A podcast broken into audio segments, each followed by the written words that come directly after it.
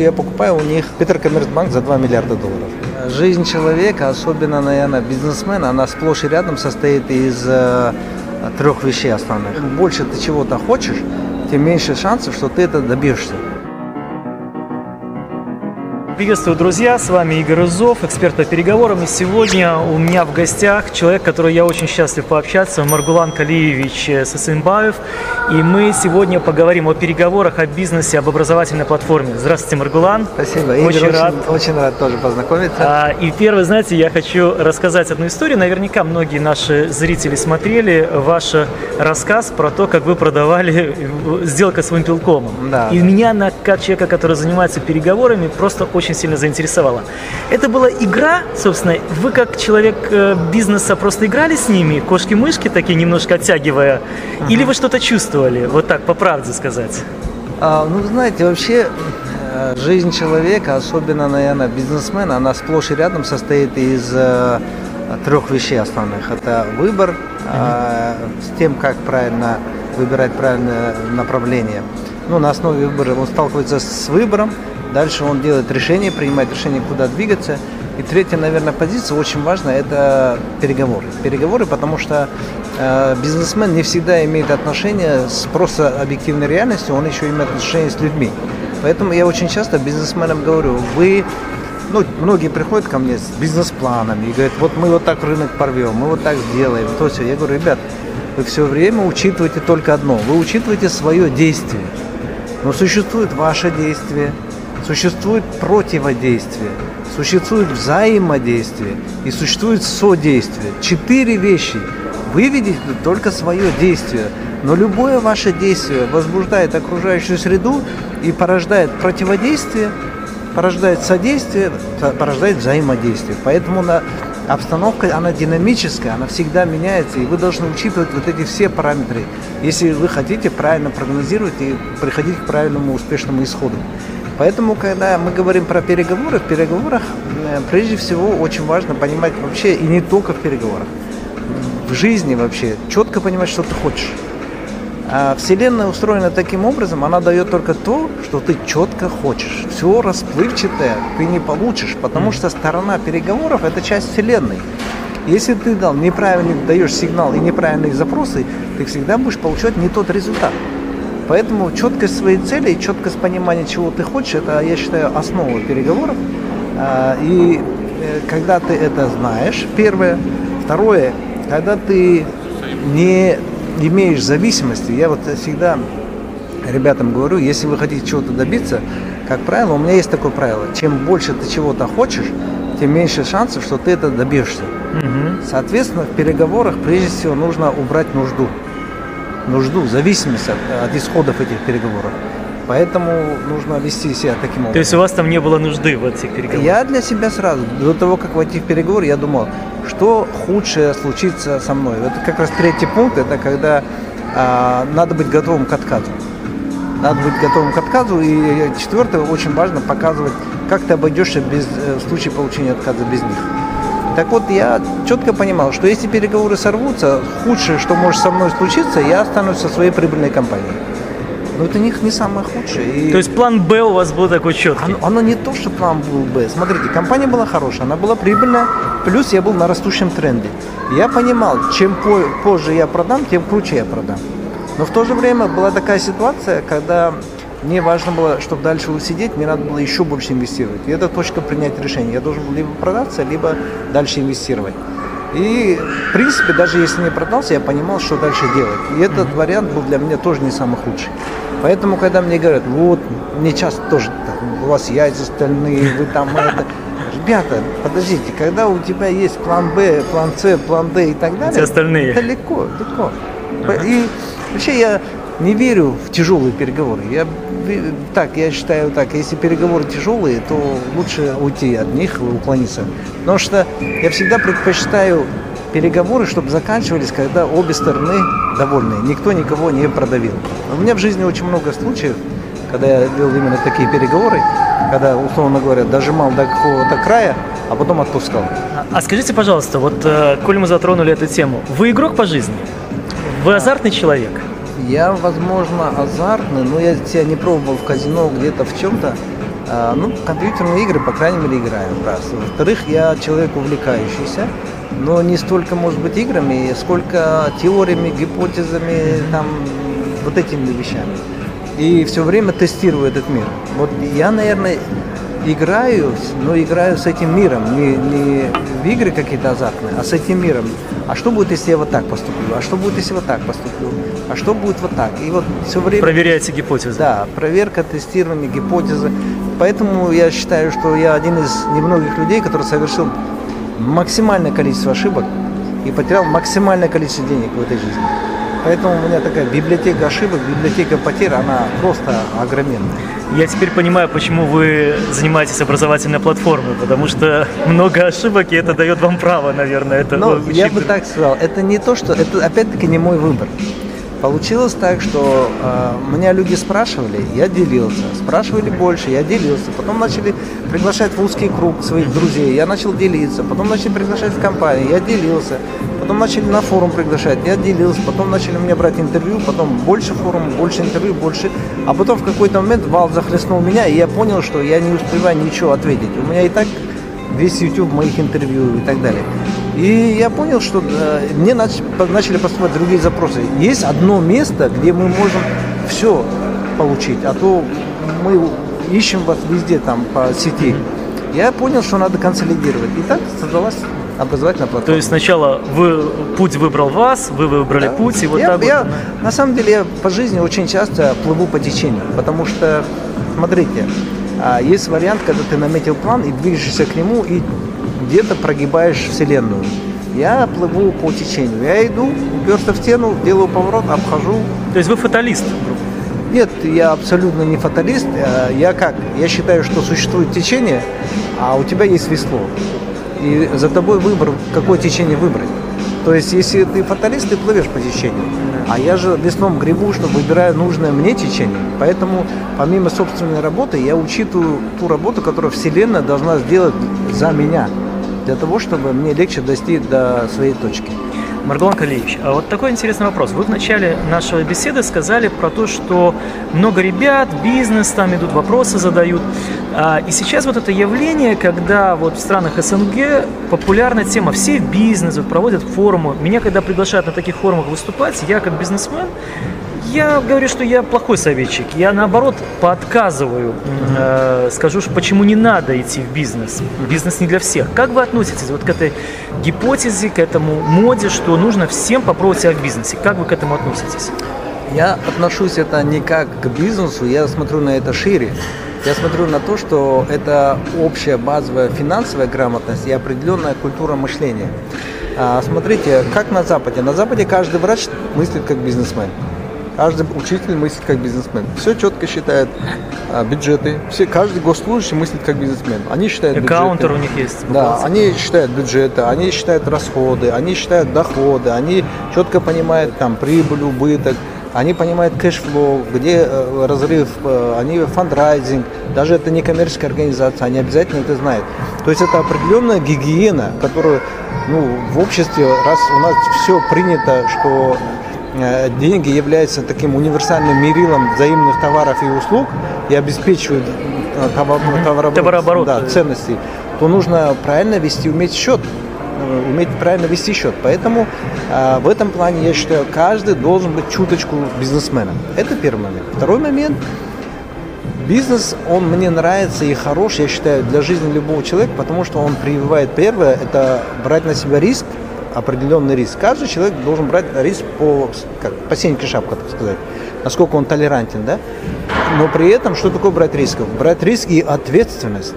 А бизнесмен четко понимает, что такое ответственность. К сожалению, наши госчиновники или деятели культуры не до конца понимают, что такое ответственность, потому что они привыкли сидеть на бюджетном финансировании, и это деньги как будто с банкомата сыпятся. Получать деньги. Да, получать деньги. Это неправильно. Нужно создавать ценность, нужно в обмен что-то давать. А это ответственность. Ответственность за людей, за слова, за поступки, за действия, за расходы. Поэтому, когда сейчас развивается бизнес-комьюнити и вот это бизнес-мышление, я же вижу по форумам, по многим своим, по наставничеству, по своей группе, не все там бизнесмены. Там у меня сейчас в группе наставничества есть один врач. Он врач. Но врач-врач. Да, врач-врач прям. Он не бизнесмен, он врач-врач. Там есть один учитель. Вот учитель учителя. И причем это не те люди, которые хотят уйти со своей профессии.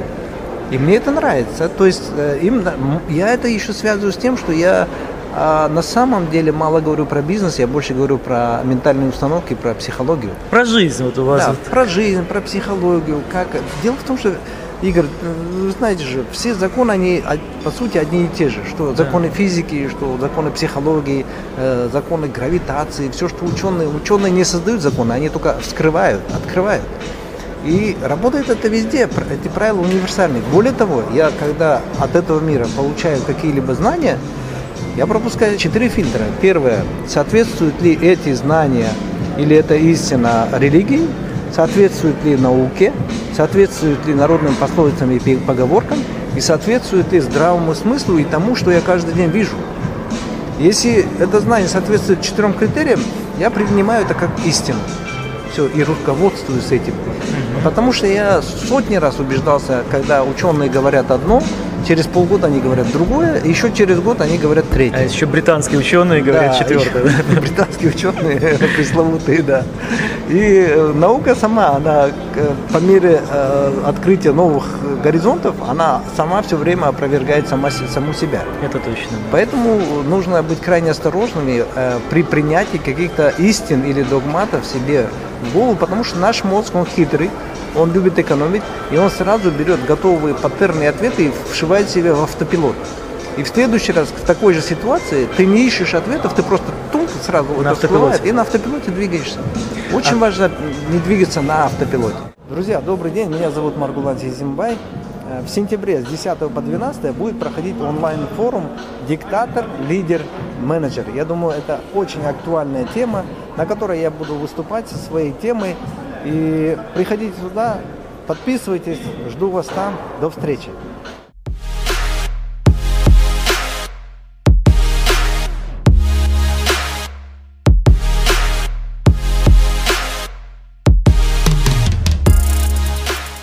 Коль заговорили про пословицы, поговорки, я также этим тоже смотрю еще на сказки. И вот мы вначале говорили с вами о нужде и вот о вашей сделке с Вымпелком. Так вот, как не заиграться? Вот есть такая сказка «Рыбаки и рыбки», да, Пушкина, когда вот эта старуха заигралась, и она вошла в азарт, ну и все, и потом у разбитого корыта. У вас же есть наверняка какой-то ступор, где вы сказали себе: Маргулан, стоп, хватит, вот эта точка, где надо соглашаться. Или все-таки это была какая-то такая... Ну, обязательно, смотрите, чтобы не заиграться, нужно прежде всего четко представлять цель. А для того, чтобы четко составить цель, то нужно четко, адекватно оценивать реальность. То есть вы цену знали, за которую... Я, честно говоря, внутренняя моя оценка компании была 500 миллионов. То есть, если брать с точки зрения успешности переговоров, то я не дожал 75 миллионов. Да, и поэтому я, но в то же время я понимал, что если бы эта компания была не в Казахстане, в другой стране, я бы дожал. Но Казахстан, там же скидка на страну берется и так далее. Поэтому вопрос такой, что ты должен, во-первых, четко представлять цель, на каком уровне ты выходишь, дальше которого количество риска превышает количество реворда, то есть премии, которые ты получишь. Это вот, четко нужно понимать. Второе, чтобы поставить такую цель или маркер, ты должен адекватно воспринимать реальность. Ты должен понимать, что твоя компания не находится в Америке. В Америке она стоила бы, может быть, в 5 раз дороже. Но есть такая вещь, как скидка за страну или премия за страну, скидка на рынок или премия за рынок, да, за менталитет и так далее, и так далее. Поэтому нужно адекватно воспринимать окружающую реальность и в соответствии на основе правильного, адекватного восприятия реальности выстраивать правильную цель. И третье, дисциплина в придерживании своей цели. Потому что очень часто ошибку совершают люди, когда следует правилу «аппетит приходит во время еды». Да. И вот здесь очень часто люди гонят. То есть дисциплина здесь очень важна. Бывает так, что раз партнер податливый немного оказался, и ты на радостях чуть-чуть его пережал, а он говорит: хорошо, хорошо, вроде согласился, пошел взять тайм-аут и исчез. А у вас в этих переговорах было такое, что они держали паузу слишком долго, и вы начали уже немножко переживать? Знаете, такого, наверное, не было. Чаще я паузу держал. Вы держали. Я вообще предпочитаю так, что не завершать переговоры на максимуме, на пике победы. Всегда давать отступление. То есть я вам приведу пример. В 2011 году, а я все же хотел построить дом, и мы все время жили в покупных домах. И жене говорю, нам надо построить свой дом. У меня проблемы еще, я в суды еще хожу, то все. И думаю, ну, проблемы суды-то идут, там, я судился в 7 странах и так далее. Я говорю, ну это не значит, что жизнь не продолжается. Надо думать о доме уже сейчас, о проекте, и, ну это все равно, говорю, время займет. И недолго думая, я просто захожу на сайт колеса крыша КЗ, где продаются объявления, все объявления. Захожу, и на первой странице объявления продается вилла Улутау. Улутау – это моя родина, отдаленный поселок в центре Казахстана. Такое совпадение, вилла Улутау, нифига. И там 15-страничный красивый буклет. Я хотел большую территорию, прежде всего, для дома, чтобы он был внутри города, но в предгорьях. Для чего внутри города? Чтобы все были городские коммуникации, но в то же время он был за пределами города. Чтобы вышел и в горы ушел.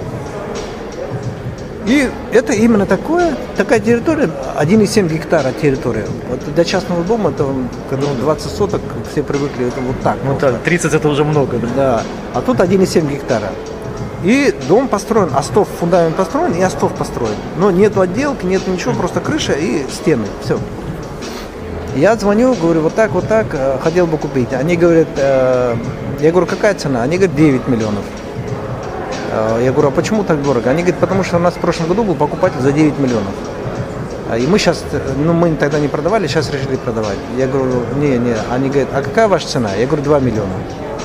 Они такие, не, бросили трубку, взяли мои данные, координаты. Ну данные взяли. Да, я им сказал, говорю, вы если что, запишите мои данные, если вдруг интерес будет, можете позвонить. Проходит год. Через год брокер звонит и говорит, вы знаете, это хозяева, 2 брата немца, и один хочет уехать в Германию на ПМЖ, они для себя это собирались строить, решили цену снизить до 7 миллионов. Вам еще интересно? Я говорю, мне интересно, но за 2. Они опять пропадают на год, ну, я плюс-минус говорю. Потом опять на меня выходит через год где-то и говорит, вот брат один уже уехал на ПМЖ, остался второй, он начал оформлять документы на ПМЖ. Решили снизить цену до 5. Вам интересна цена 5? Я говорю, нет, 2. Они опять пропадают. Проходит 1,5, наверное, года, больше.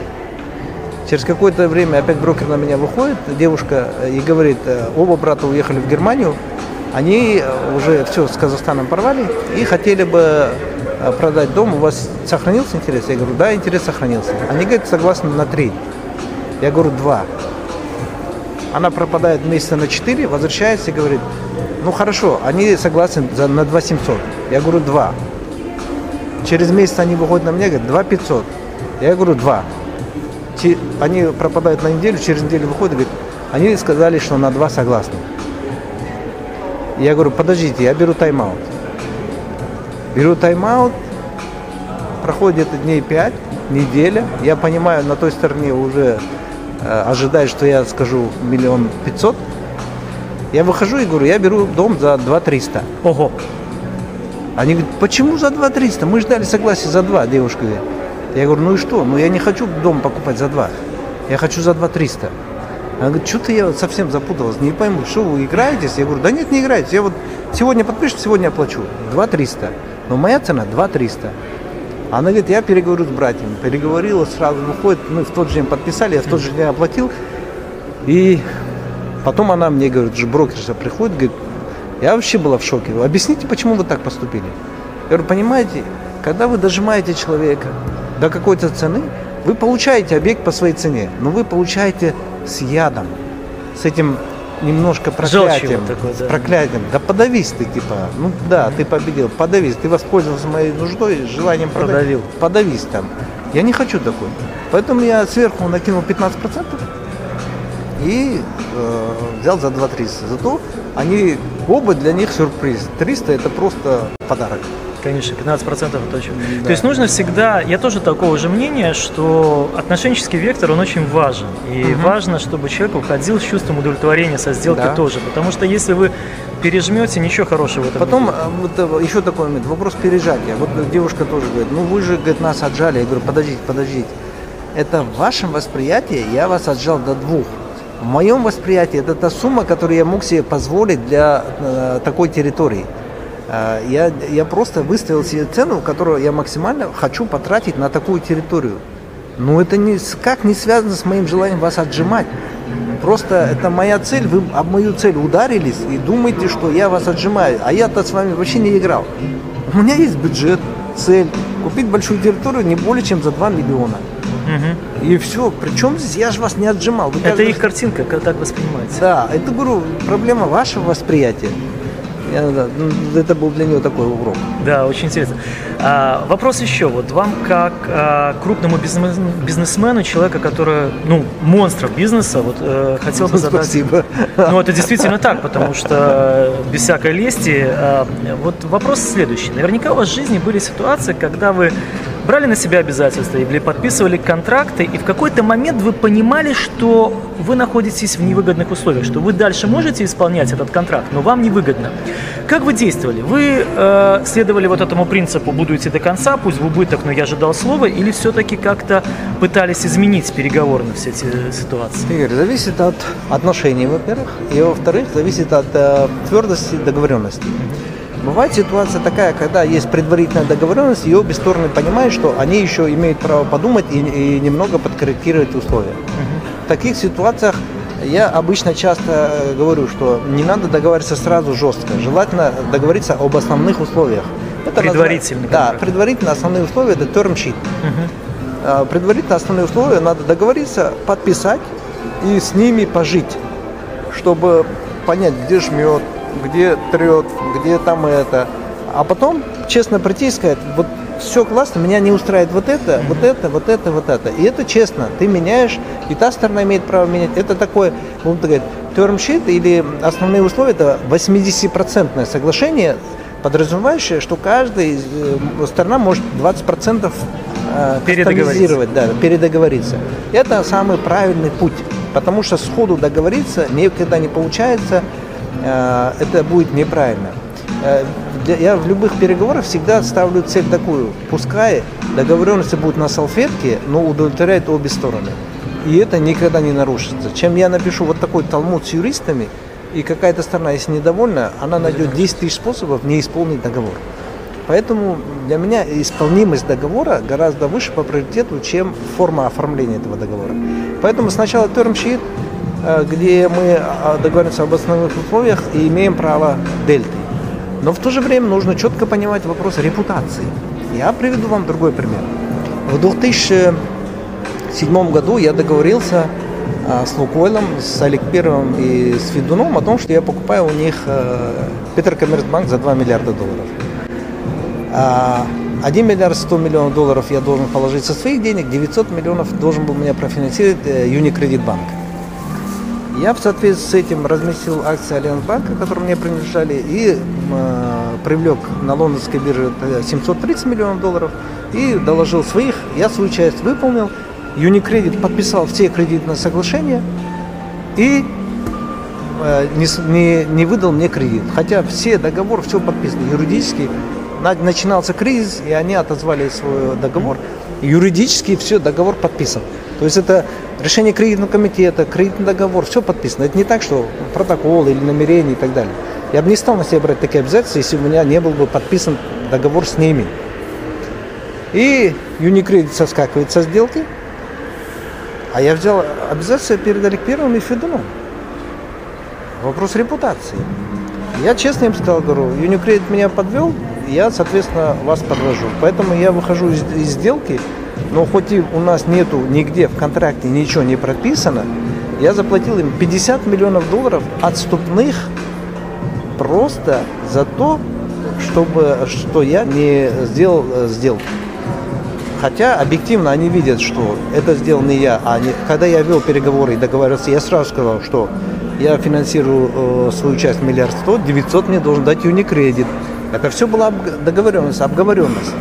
То есть это не так, что я пришел, в грудь себя бил, говорю, все 2 миллиарда я поставлю. Я сказал, нет, я привлеку деньги с биржи, я свою часть выполнил, Юникредит должен, вот, кредит должны дать и так далее. Но они не дали, но я оплатил 50 миллионов долларов репутационных, отступных, которые не были прописаны в договоре.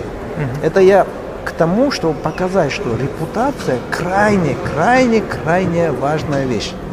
И поэтому, если вы о чем-то договорились, и договорились не на бумаге, а по, будем так говорить, сути договора, да? Как сказать, не сути, а смысл или... Пожали руки, давайте. Да, ну вот есть, смотрите, обсудили, есть бумажный детали, да, договор, а есть по сути. Понятийный, да. Тогда нужно действовать по правильным понятиям. Понимать, то что... есть, опять же, возвращаемся, религия. Да. Вот это, конечно, тогда, когда ты видишь долгосрочные перспективы и понимаешь, что репутация много. Знаете, я абсолютно поддерживаю такую идею. Я всегда говорю, ребят, если вы можете выполнять договор, выполняйте. Если не можете, то делайте так, чтобы сохранить репутацию. Выплачивайте компенсации и прочее. Я то же самое. Когда у меня была недавняя ситуация, когда я не мог исполнить свои обязательства, несмотря на там определенные события, по которым я мог бы и не платить, я все равно оплатил неустойку, потому что это мое имя, и оно мне дороже. А это, кстати, да, и дает силу в следующих переговорах. Да. И эта компания потом ко мне обратилась, несмотря на то, что у них тоже были убытки, но я часть покрыл в рамках контракта, все выплатил. Они говорят, мы все понимаем, спасибо большое, потому что никто так не делал реально, а вот вы так сделали. Ну, и еще у меня один вопрос напоследок, задаю его всегда. Дайте один совет. Вот вас смотрят, и люди все-таки хотят получить какую-то волшебную таблетку. Ну, люди хотят получить ее. Мы с вами прекрасно понимаем, что ее нет. Но люди хотят. Есть ли какой-то... даже не секрет, я не буду требовать никаких секретов, их нет, я думаю, что нету. Естественно, нету. Да. Но есть ли какой-то такой совет, который люди могли бы вот пойти и сделать, и это немножко, может быть, им глаза бы пооткрывало? Это с точки зрения переговоров? Переговоры, бизнеса, обучение, то, что вы сейчас делаете. Я говорю, что, смотрите, вообще в жизни я для себя определил, изучая науку, изучая религию, общество и так далее, я для себя определил, что на самом деле в мире существует 2 самых крупных закона. Первый закон – это закон эффективности, и на нем построено все, и религия, и законы общества, и мораль общественная, и этика, и физика, и расширение вселенной, все закон эффективности. Второе – это закон конкуренции. Так вот, закон эффективности подразумевает, что производство большего количества результатов за меньшее количество энергии, то есть за меньшее количество расходов. Да?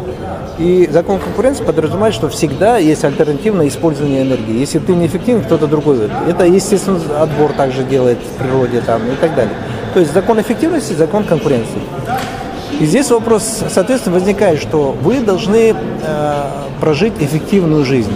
А чтобы эффективную жизнь прожить, то есть люди стремятся быть эффективными, потому что деньги, машины, яхты – это продукт эффективной деятельности вашей.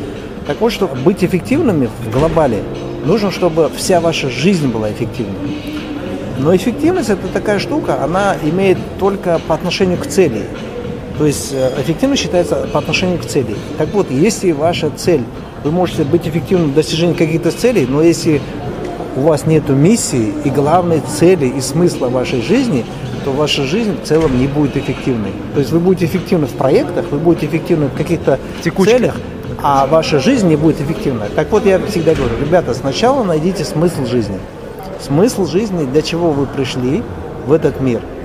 Найдите свою миссию. И это я делю, что на 2 уровня цели. Первая цель жизни, а вторая жизненные цели. Все эти яхты, машины, дома, бизнес – это жизненные цели. А вот цель жизни – это самое главное, что должен иметь каждый человек. И это не обязательно связано с деньгами. Поэтому одно, что я хочу пожелать – ищите, находите цель жизни. Как только вы найдете свою цель своей жизни, свою миссию, ответите себе на вопрос, для чего я пришел в этот мир и почему, что меня будет по утрам, у вас все остальное начнет автоматически получаться. Маргулан, спасибо вам большое, это бесценное интервью. И я напоминаю всем, что в сентябре у нас будет форум, большой онлайн-форум, где Маргулан у нас выступает, и это хедлайнер нашего форума.